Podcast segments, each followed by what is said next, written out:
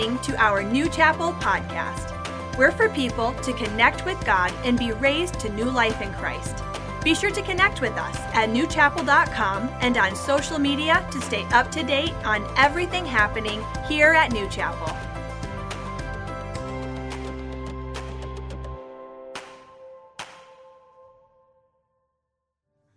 Well, good morning. Welcome to the fourth part of our series that we've called Heaven Man. What a roller coaster of a month. It's been so encouraging. How many of y'all have gotten something out of this that you've never heard before about heaven? It's been so encouraging.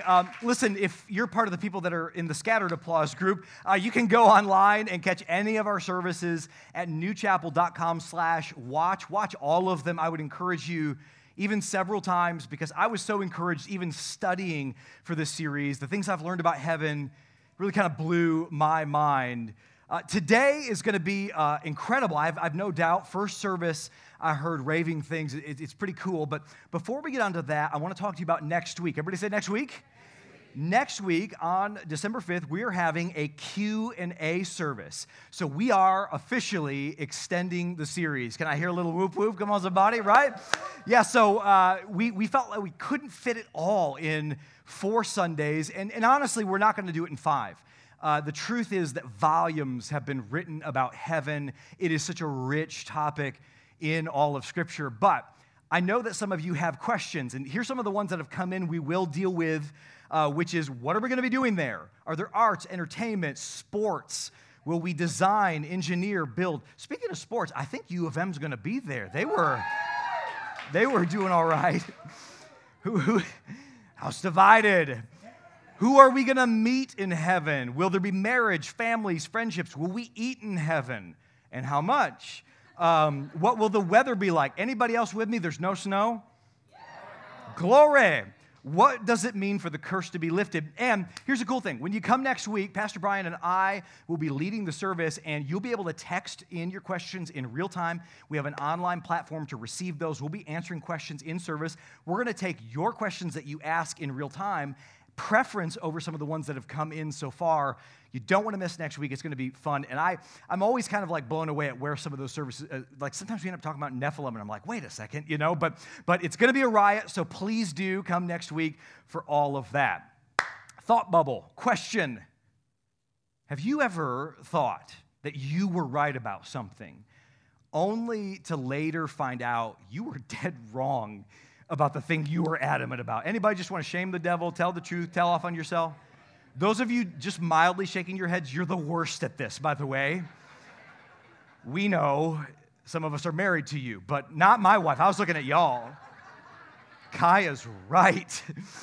But, you know, this has been something that people have dealt with throughout the ages. There were people way back in the day, even godly people, and they said that the earth is flat. And the reason why I laugh is because halfway through that sentence, I thought, there's some godly people today that think that the earth is flat all of a sudden. But, you know, it was proven that the earth is round. And you would have thought those people were the worst people in the world. They burned some of them at the stake, killed them, executed them for saying that the world was round. There were people shortly after that that said that earth is not the center of the universe. In fact, in our galaxy, we're spinning around a sun. And there were people put to death for that. I mean, they were adamant about it. And the only thing that bothers me is when somebody's like passionate and adamant about something that you know they're wrong about. Anybody else know what I'm talking about? Like they are up in your grill, no, it's this way. And you're just like, what brand of stupid do you have to be to think those type? Oh, come on. They're like, how could he say that? You thought that. And at the same time, we know that we've fallen into those type of things before. Say amen, somebody. Now, the question is this. Is it possible that even today, some of you believe that you're right about something, but the fact of the matter is you might be wrong? Okay, second thought bubble. This is pretty abstract. If you know Pastor Joe's messages, they always start out like this, and then we're going someplace. I kind of like the weatherman. Let me tell you, my favorite one is St. Stephen. I think that Bill Stephen is like gold. He's such a nice guy. He's nothing like Bill Murray in Groundhog Day. I mean, he's a really nice guy. And so, like, at the same time, I know that like wood sometimes, like every storm, this is it, bat in the hat. I mean, like it's all going to fall apart. Kind of like how WZZM like baits us on politics, right? Wood tells us every storm is going to be the one that swipes away your house. But all things being equal, I like weathermen. I like them. I like the fact that they'll warn you about what they know. And if they're not embellishing, all they're doing is telling you from the best of our knowledge, this is what we have to say. And they've gotten so much better. I think about some of the big storms we've had, hurricanes. And there's been some in the last several years, but the one that always sticks out in my mind is Katrina. I mean, that was awful. It was so bad.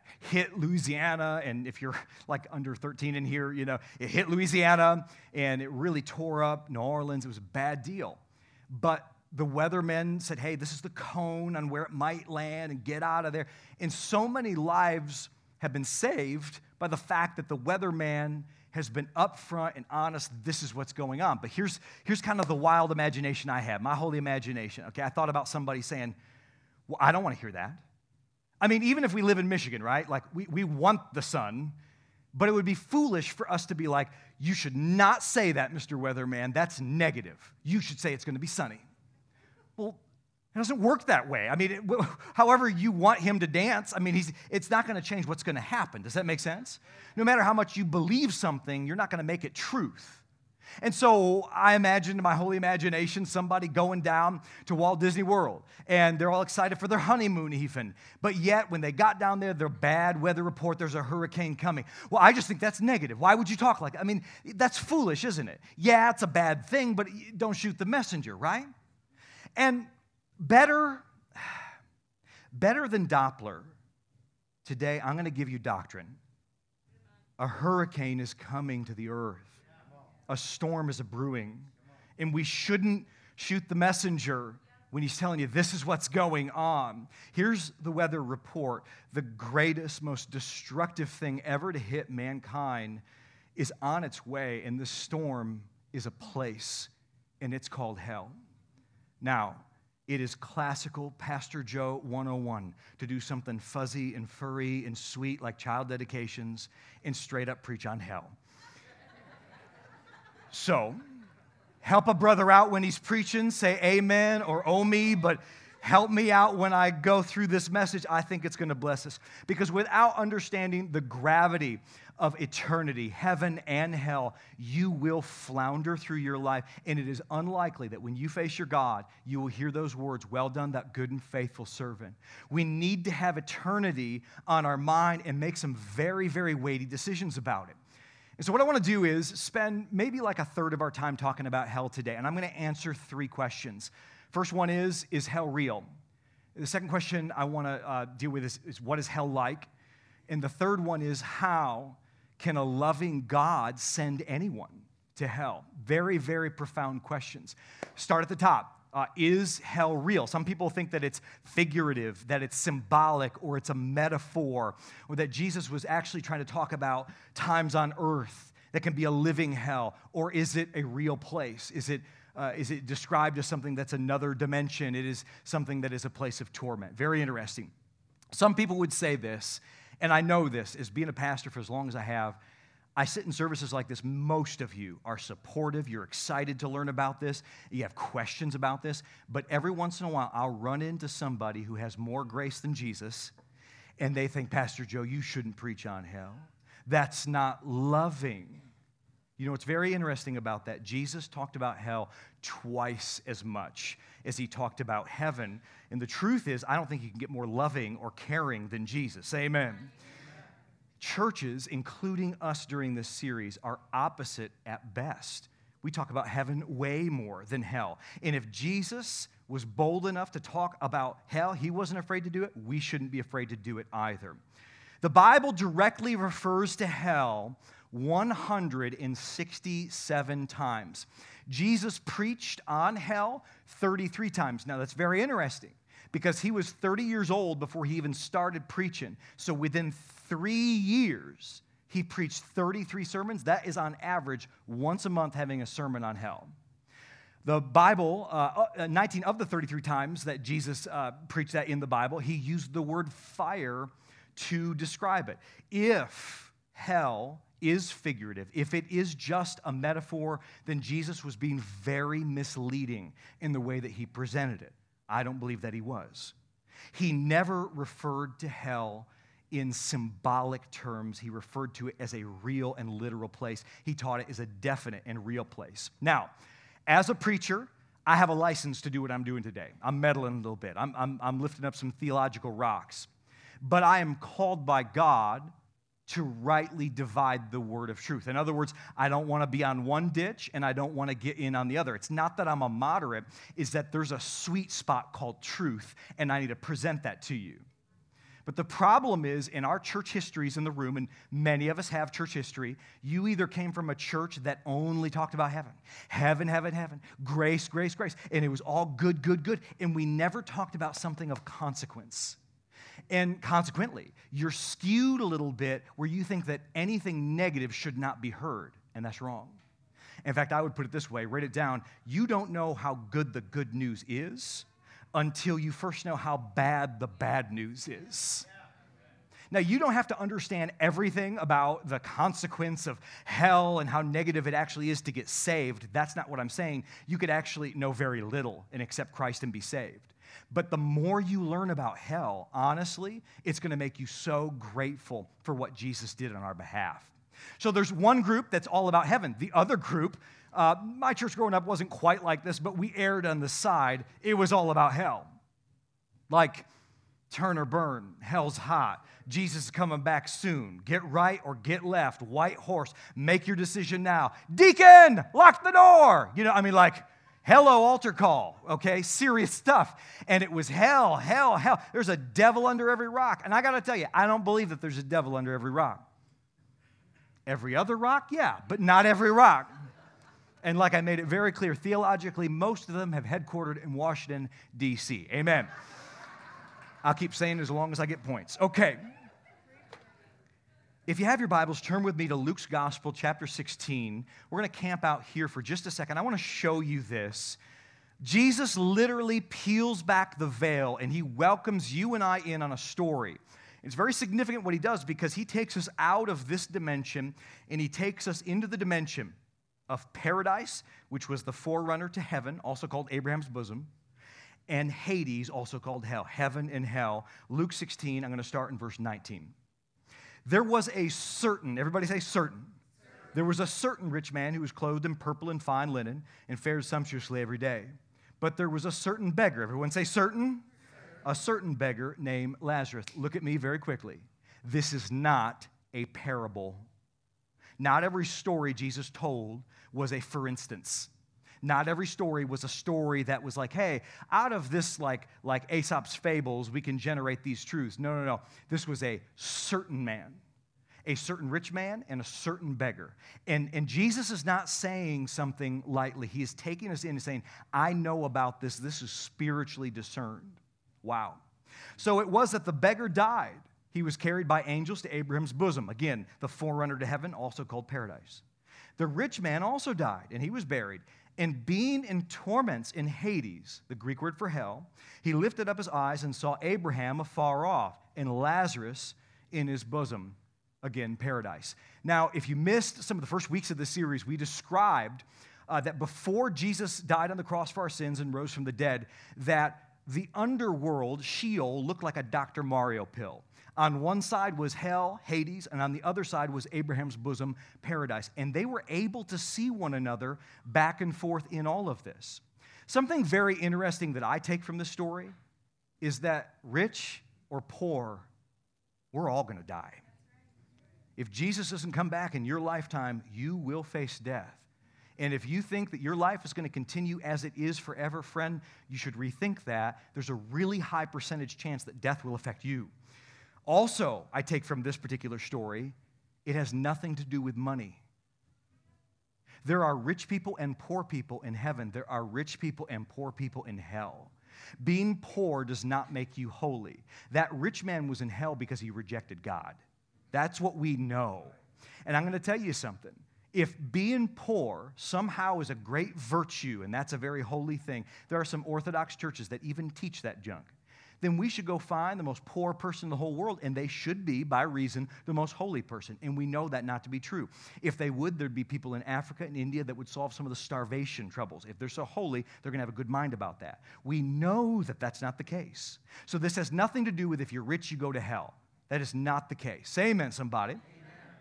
Is hell real? It's a certain man and another certain man. Jesus is saying that they're in the rich man was in torment. Write it down. Is hell real? Hell is real. Your Jesus is teaching a very real hell. Now, I'm going to tell you something. There was an author who had somewhat of a following in Granville, and he taught people in a book that he wrote, and I'll see their bumper stickers now and again rotting away on vehicles, but it's all about how hell is figurative, symbolic, and hell is not real, okay? This person is an author, not a pastor. A pastor wants to give people answers, wants to bring people to green pastures, still waters. I need to give you the truth. I'm not trying to sell you something. And I'm going to tell you something. Anybody that tells you that hell is not real is selling you a line, and it will affect the way you live your life. If you don't understand the consequence of some of these things, you're going to miss the plot. Now, the question then is, what is hell like? We'll keep on reading. Verse 24, Luke 16, 24. Then the rich man cried, and he said, Father Abraham, have mercy on me. Send Lazarus that he might dip the tip of his finger in water and cool my tongue, for I am tormented in this flame. Okay, my theological mind goes and says, well, wait a second. How does he recognize Lazarus? His body's on earth. He's buried. It even says that. Yet they're in this dimension, spirit and soul, and they're able to recognize each other. Did you know that your spirit has physicality? In other words, your family members that have gone on to heaven, they look like themselves. It doesn't matter what this world says you can do to mutilate yourself into a different identity. You are who God created you to be, and you don't have a vote in it. And when you face eternity, you will look like the truest you despite whatever you did. Do you hear what I'm saying? Yeah. Hell is a place of torment. It says, I'm tormented in this flame. Hell is the antithesis. It's the opposite of heaven. So when we read about the presence of God being in heaven, hell is the absence of God. And you think, well, I don't always feel him anyway. No, it is a void of presence you've never experienced. As much as you've ever questioned whether or not you've ever experienced the presence of God, the beautiful sunrises, all of that is remnants of what God built into this world, still surviving through. So hear me, it is the absence of his presence. It's a place of everlasting torment. It's violent. It's hateful. God says that he is the light of heaven. In hell, even though there's flames, it's in complete darkness. You'll read about a river that has living water in heaven. In hell, there's eternal thirst and eternal hunger that's never satisfied. When Jesus says, come unto me, all ye that are weary and heavy laden, I will give you rest. There is no rest in heaven. Think about the times that you just would have appreciated. You know, maybe you went to a big old U of M or state game, and I was surprised. Kai and I, we lived down in Oklahoma, went to Bible school down there. I went to an OU game. I bought tickets for seats. We never sat in the seats. Whole time we're standing, right? And I like sat down for a second, got dirty looks from some of those Okies. I'm telling you, I didn't dare do it again. Think about the times you've needed to rest. There's no rest for you in heaven. Think of the times you're just dog tired, doing all the yard work, everything else, maybe fixing something. I got to go to bed. There's no rest for you, but you feel the angst of tired forever. There's no relationship in hell. There's relationship in heaven, not in hell. Hell, you'll be in isolation with one caveat except for the demons that torment you. Isolation. Military, great spy minds or military minds will tell you that isolation is a form of torture. Absolute isolation. There'll be no laughing or stories or jokes. You'll never feel a comforting touch again if you go to heaven. Now, I'm sorry, to hell. I haven't been saying heaven, have I? A couple times. Can I pull a Willy Wonka? Strike that. Reverse it.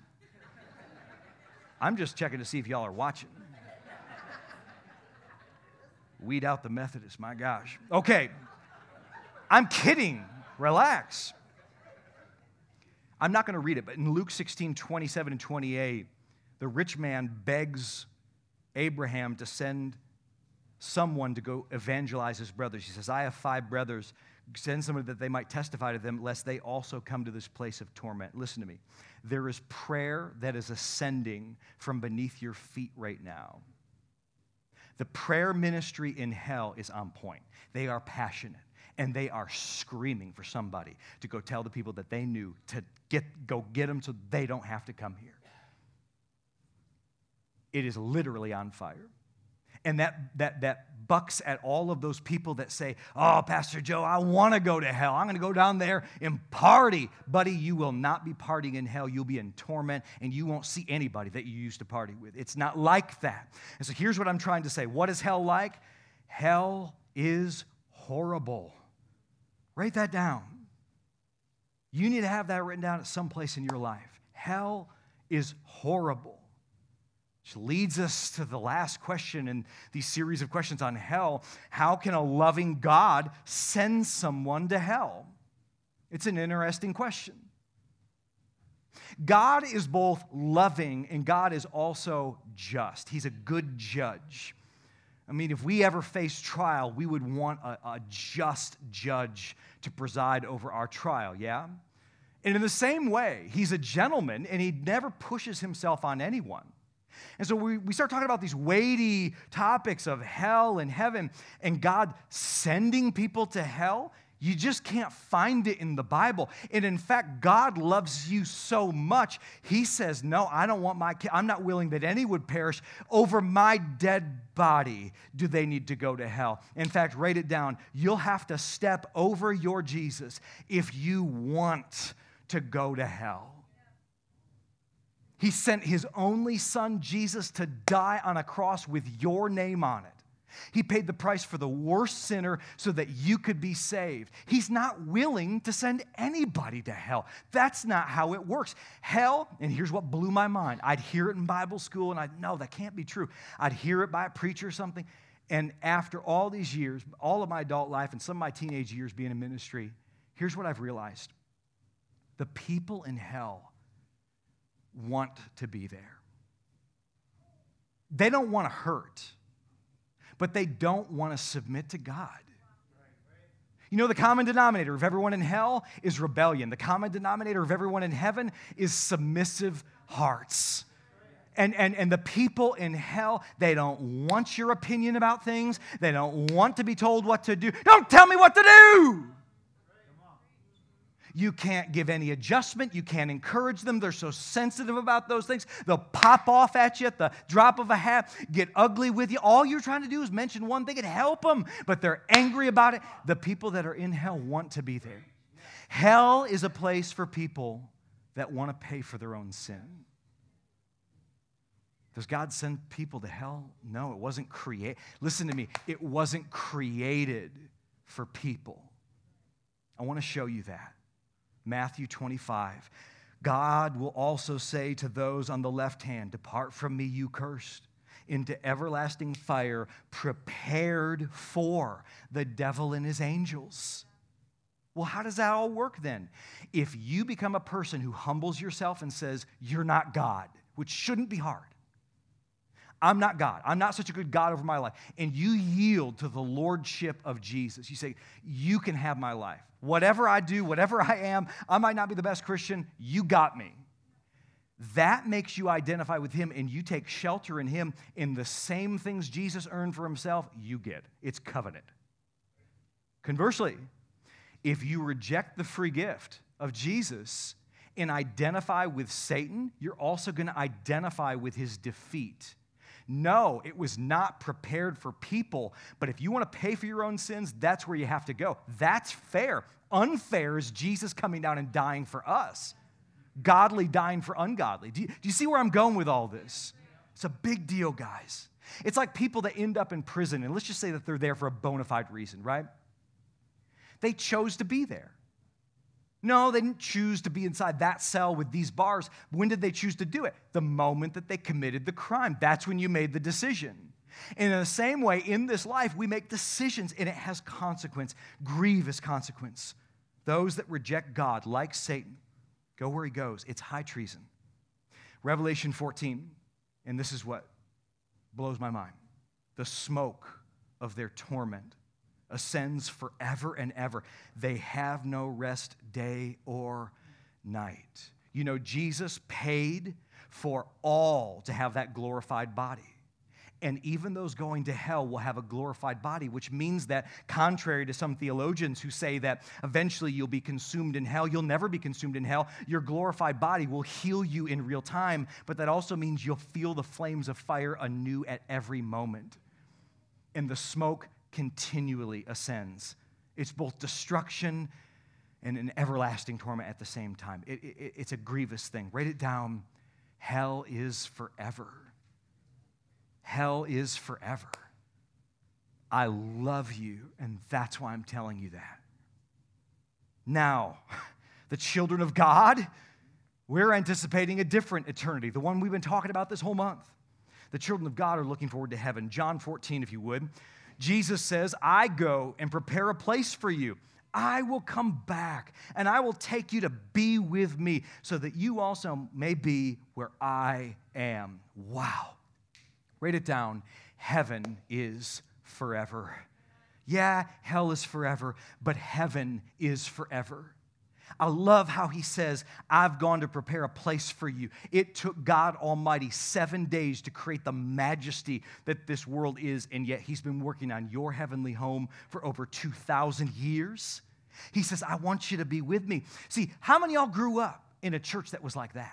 Or was it all lightning bolts and guilt and act right, don't smoke or chew or go girls that do? I mean, it was all condemnation in some church. I mean, some of y'all grew up in a life-giving setting. Praise the Lord. But listen to me. What Jesus' heart for you is this. I love you. I'm going to go prepare a place. Man, figure out this. Come with me. And he made that way for those of us that were destined to a hell without him. Now, believers face a different judgment from unbelievers. We all are going to face a judgment, but believers have a completely different one.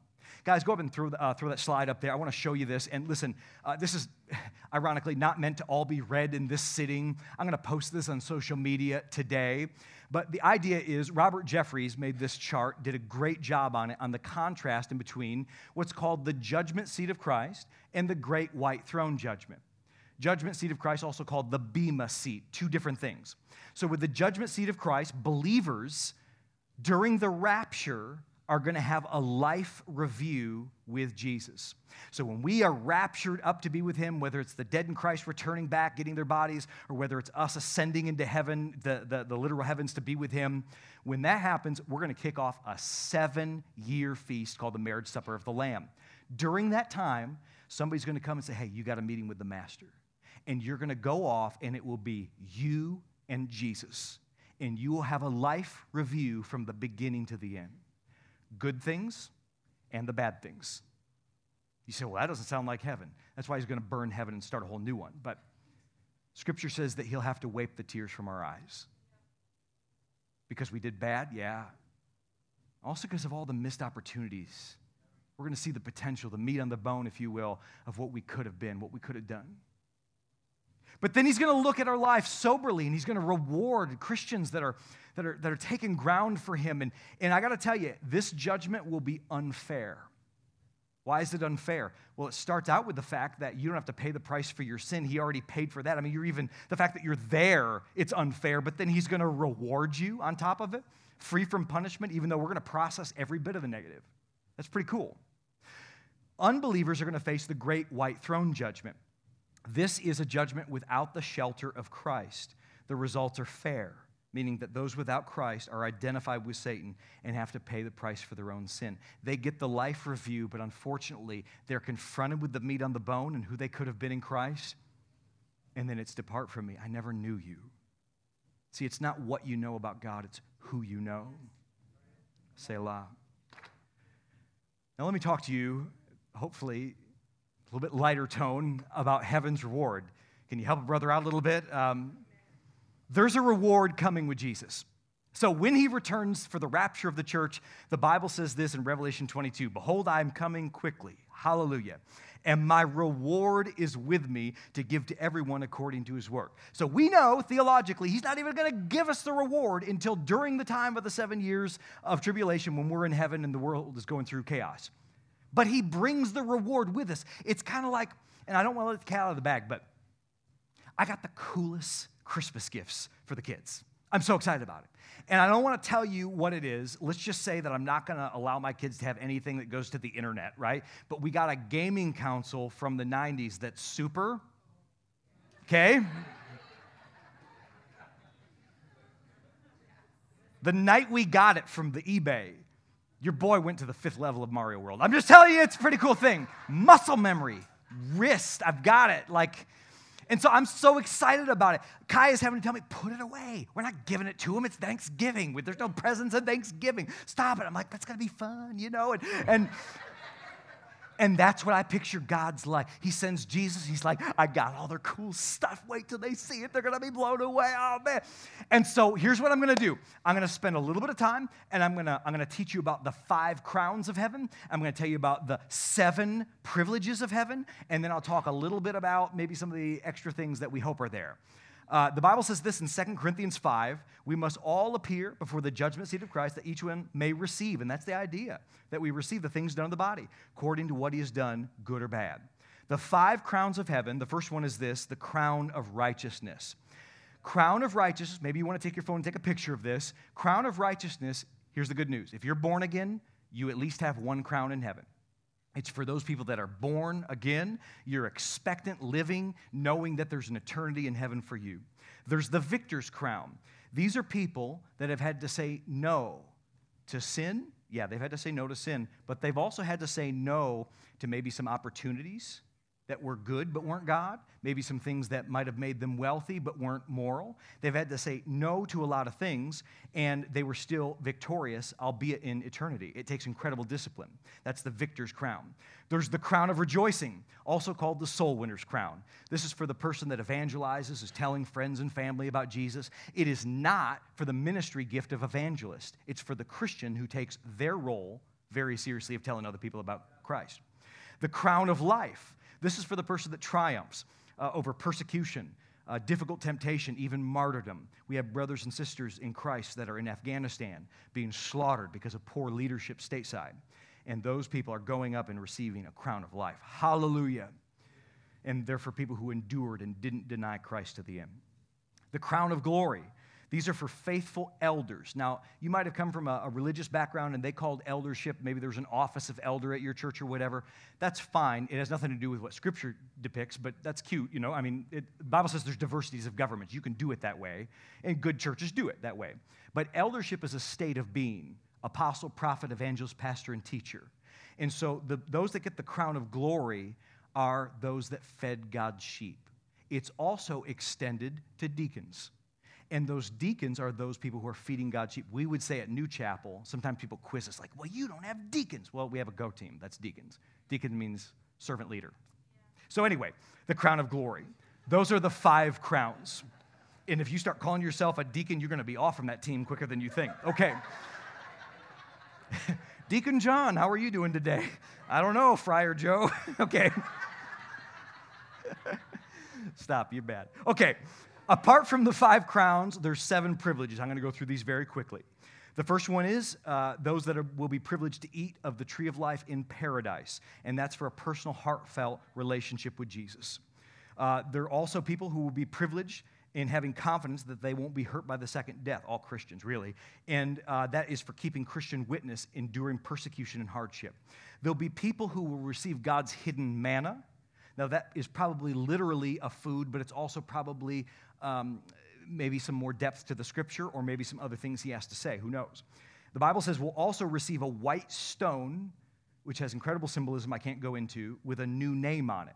God's going to give you a new name. Pretty significant. And that is for persevering in a decaying culture. I wonder how many men and women in this room, parents in this room, are going to have that privilege. I will. We're privileged to have authority over the nations and receive something called the morning star, something I didn't have time to study out. And that's for godly discernment and standards. We're privileged to walk with Jesus personally, have this personal acknowledgement with him because we endured hard things in a culture that would have pushed us towards not being pure, and we stayed pure. We're privileged to receive a pillar or a monument in our honor in God's house. So in other words, think of a kind of like one of those Greco-Roman style, you know, things with all the different pillars. You'll have a pillar with your name on it in God's house. That's incredible. as well as being personally marked by Jesus with his new name. Jesus will have a new name in heaven. This is in your Bible. We're privileged to be welcomed to sit with Jesus on his throne, and that is for those people that never let their first love go and they stayed passionate for Christ in a world that went Casper Milquetoast. Wow. Those are some of the privileges. Now, you say, well, Pastor Joe, that doesn't paint a full picture. I know. Let me give you a little bit extra. God knows who you are. In fact, God made you. God gave you the desires that are in your heart. And yes, we have some fleshly desires that are wrong, but he knows the discernment in between the two. And some of the things you're interested in, he knows about that, and he put them there. Why would he do that to tease you so you went to heaven and it looked like you went into the ER at Spectrum? Sterile with fluorescent lights. It's not going to be that way. Let me tell you what my heavenly house is going to have. It's going to have a whole wing that's going to be modern. It's going to have beautiful wood-paneled walls. I'm going to have a 1962 Rosewood Eames chair, 670 and 671, and I don't want it new. I want it broken in. Anybody else know what I'm talking about besides just like 5 people in the room? Modern. Then I want a whole wing of the house that's like traditional and with claw and ball furniture. And I want a big old desk and all kinds of like cool crown molding. And why do I want any of those things? God put those things in me. He made me the way that I am, and he made you the way that you are. Maybe you want a house in the country or a house that'll be lakeside, or you're not interested in any of that. You want a river. And God knows you, and he's going to reward you in ways that only he would know. Some things that you've never even articulated, he knows you better than you know yourself, and he knows how to reward his kids. Now, I got to move on. These rewards indicate something very significant. It is as though it means an incredible deal to Jesus that we do certain things. He wants to really acknowledge those things. And isn't it like the devil to make it so churches don't talk about these things? Let me tell you a spirit of religion. Spirit of religion says, oh, no, I don't deserve any of it. Well, duh, we all know you don't deserve any of it. But if Jesus says, I'm rewarding you, you ought to be humble and agree with what Jesus says. Go, yep, I'll take it. Praise the Lord. You know, don't bring up all the bad stuff you did, you know. He knows. And so true humility says, hey, why is he doing this? He wants to see certain behavior. If God's only mission was for us just to end up in heaven, why wouldn't the moment you accept Christ, you just disappear off the face of the earth, boop, you're gone? There's something else at play. We're here to live this life out, the rest of this life, for a purpose. And the time I have with you, I'm going to give you 3 thoughts about that. Let me read it for you in Titus chapter 2. We're called to live our lives directed towards eternity, guys. The grace of God has been revealed, bringing salvation to all people. It's right there. And we are instructed to turn from godless living and sinful pleasures. We should live in this evil world with wisdom, righteousness, and devotion to God, while we look forward with hope to that wonderful day when the glory of our great God and Savior, Jesus Christ, will be revealed. What is it saying there? You can read that and say, okay, God wants us to act right. Well, he's not here. All right, you know, cat's away. We still need to play, okay? He's not just saying, act right, be moral. He's saying, I got stuff for you to do. There's something in this world that has meaning to it all, that you need to live this life looking forward to that. And that's not just like, man, I'm excited about heaven. It's directing your life towards those eternal things, living for eternity. Number one, if you want to live for eternity, you're going to have to refocus your energies. Write that down. We put energy to so many things in this world, but if we really would take inventory of our life, there's some areas that we need to redirect and say, God, you need this. You need this focus. God, you need this emphasis in my life. I'm sorry for what I made it. The Bible shows us that we're a stranger in this world. Philippians 3, the Bible says that your citizenship is in heaven. We're passing through. So what do we do? In the meantime, here's what I'm doing as a Christian. Not as your pastor, as a Christian.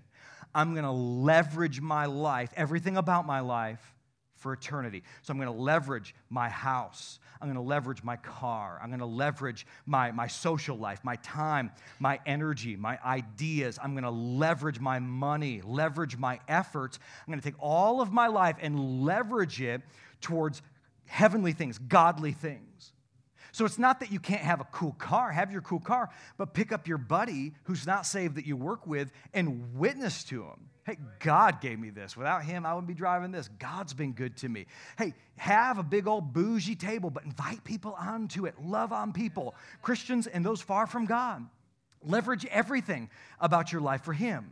And if you don't, and if you're not careful, friend, you'll fall in love with the world. And it's so easy to do. You love God? Put your money where your mouth is. That's what Jesus says in Matthew 6. He says, hey, don't store up for yourselves treasures on earth where moth and rust destroy, where thieves break in and steal. Store up for yourselves treasures in heaven. This is not saying you can't have stuff. You can have stuff. Stuff can't have you.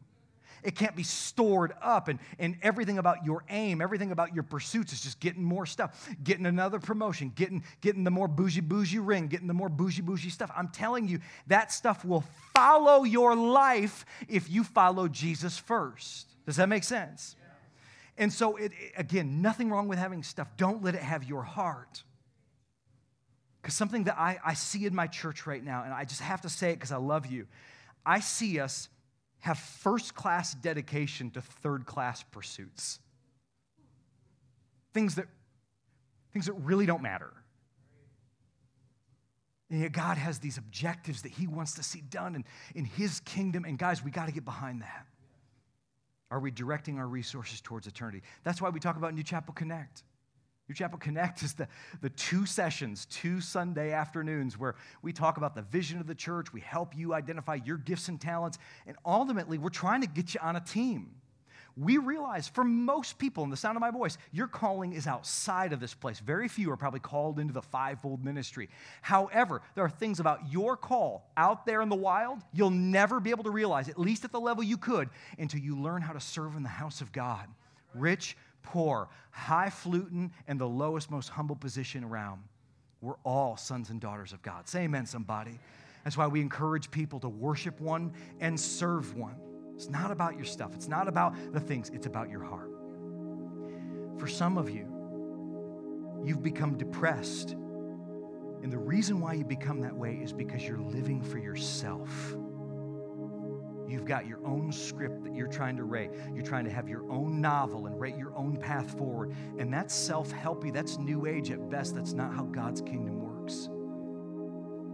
If you're hurting, if you're hard-pressed in here, if you're in a really tough spot in your life, I got to tell you, it's not going to bother you as much if your focus is on another world. 2 Corinthians 4, we fix our eyes not on what is seen, but on what is unseen. Since what is seen is temporary, but what is unseen is eternal. I love that. We think all the things that we're trying to do to get Christmas gifts or trying to pull this off or get the raise or whatever, we think that's important, but God says that's not eternal. That's not the direction, the trajectory really of your life. Wow. I've had dozens of phone calls in my ministry. Hard phone calls. I remember one, Mildred and Wilfredo, and he passed away. He was driving on a date night with his wife. They'd been married for like 30 years, and his heart just stopped. And he veered off the road. It was right next to Tanger Mall. And I got the call. It was the day before Easter 2016. And I rushed out there. I said, guys, you figure it out. I got to go be there for Mildred. I got there. And when I got there, everybody was gone. Her small group beat me there, one person. I'll never forget that. You need to be in a group. But the car had already been towed away, all the police and everything, and she's with her husband in a ditch by the side of the road. What do you tell somebody who's facing something like that? You don't try to give your theological answer for why things like that happen. You have to ultimately say, this life is temporary. I've had grievous phone calls from family. Lost my nephew, who was like a son to me. I loved him dearly. Home on leave. Got a call. He was in a car accident and died. Hugged him 24 hours earlier at the Christmas party.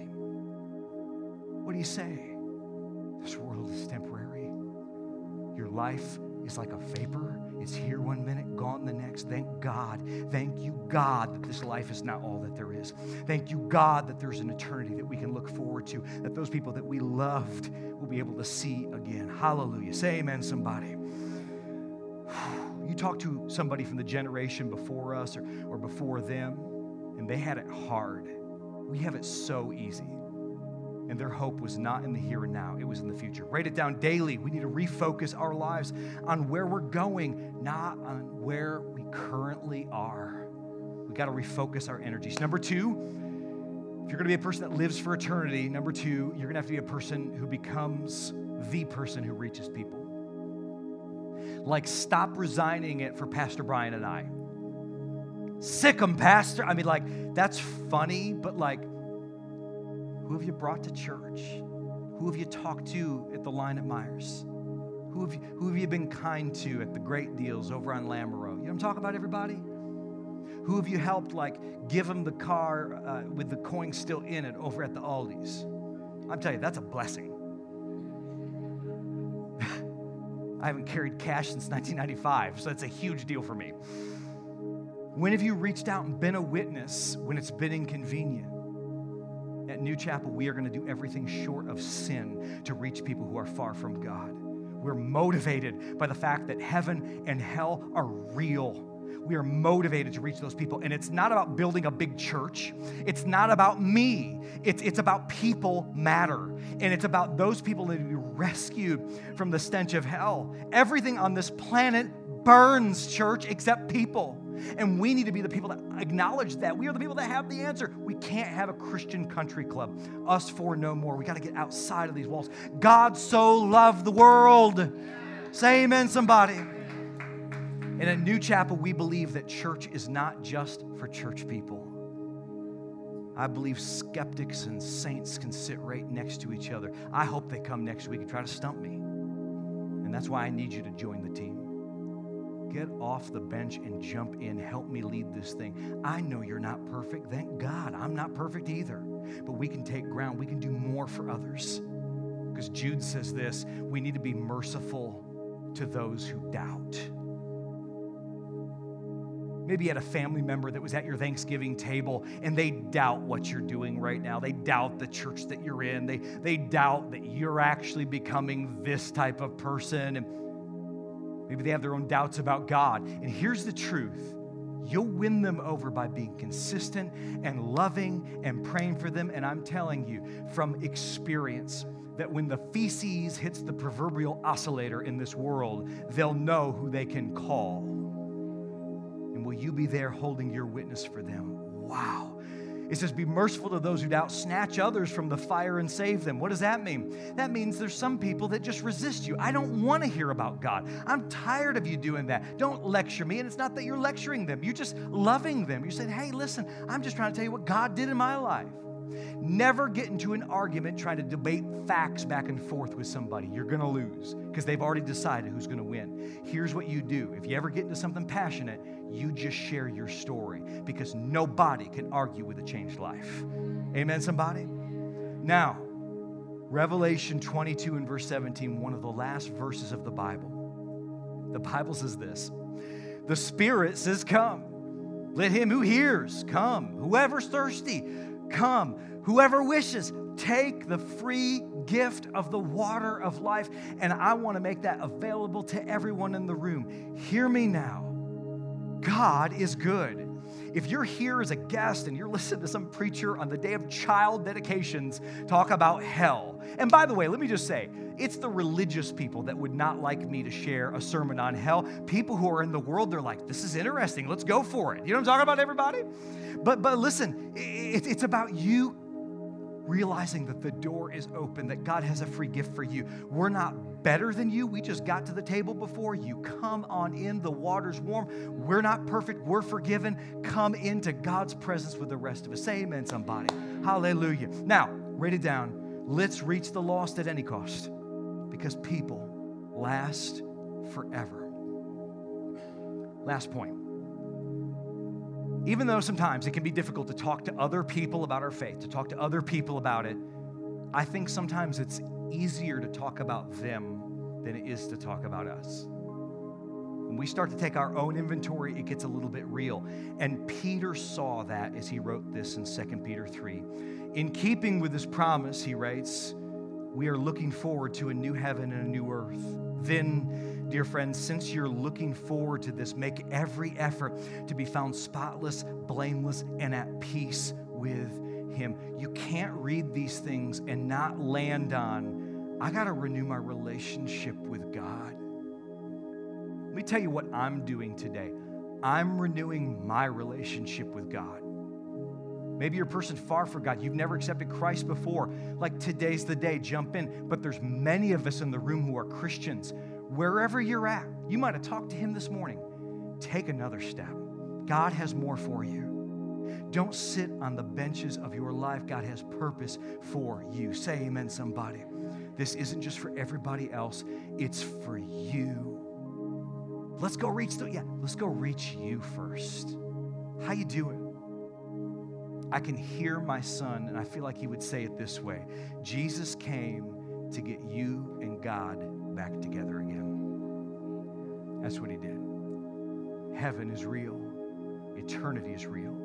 There's so much in the balance. And friends, thank God that He sent His only Son, Jesus, to be in our place. Would you bow your heads with me? Father, in the name of Jesus, I thank You for my church. God, I thank You that they heard a life-giving message about hell and heaven and everything in between. And God, I thank You that You're speaking to Your kids today. Lord, I know that there's Christians in the room and they're being challenged. Like, there's an area that they need some renewal in. They got to give it to God. Maybe an area that they've got to say, hey, I've been a little pathetic here, and it's been an apathy. I've got to let that go, turn around. God, minister to Your kids in the room. Lord, I thank You that they're hearing from You. And listen to me, Christian. Don't take it as condemnation. God's never leading you to condemnation. The only reason why He'd bring something up is because you can deal with it right now. You can repent. You can, and don't even say it out loud, but just right now, in your heart, say, God, I give it to You. I'm sorry. I'll turn it around, God. Maybe He's showing you somebody you got to call or you got to talk. Hey, schedule the coffee before you leave church today. Leave your gift at the altar and go make it right with the other person. Because that thing will hold you back from the renewal that God has for you. God, I pray for those in the sound of my voice that might not even know You, but a message like this resonates with them. Help me to find them in Jesus' name. Heads bowed, eyes closed. You came into my auditorium today, say, Pastor Joe, I don't have a relationship with God through Jesus. He made a way where there seemed to be no way. In a minute, we're going to pray.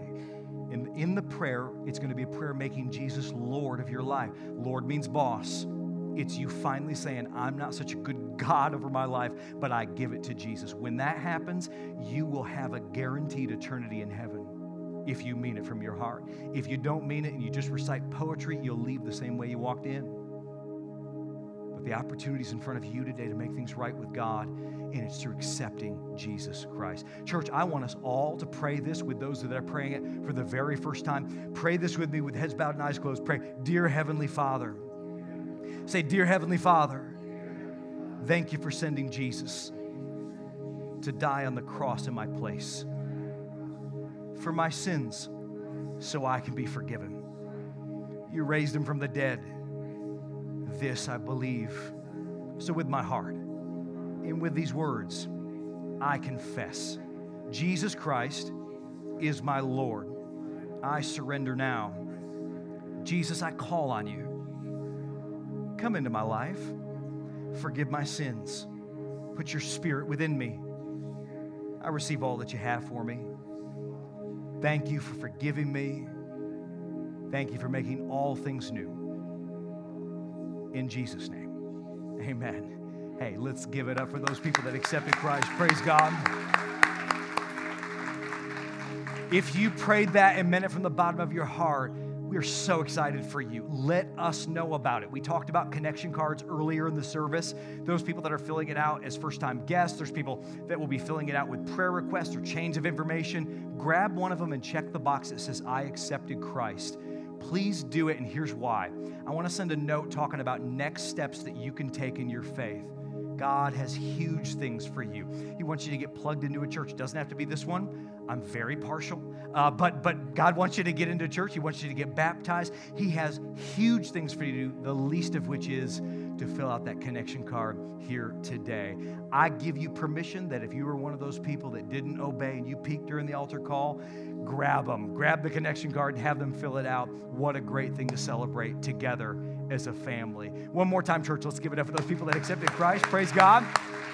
Stand up on your feet, gang. Hey, I hope that this series has blessed you. And next week, I believe, will be the crown on all of this, where we're really getting to the weeds on so many of your questions. I know that you have them. A couple of announcements before we dismiss. Worship team tryouts. They're going to be happening this Thursday. If you can't make that one, they'll also be happening next Sunday after the 11 o'clock service. If you play the ukulele or the harmonica, you're part of this, okay?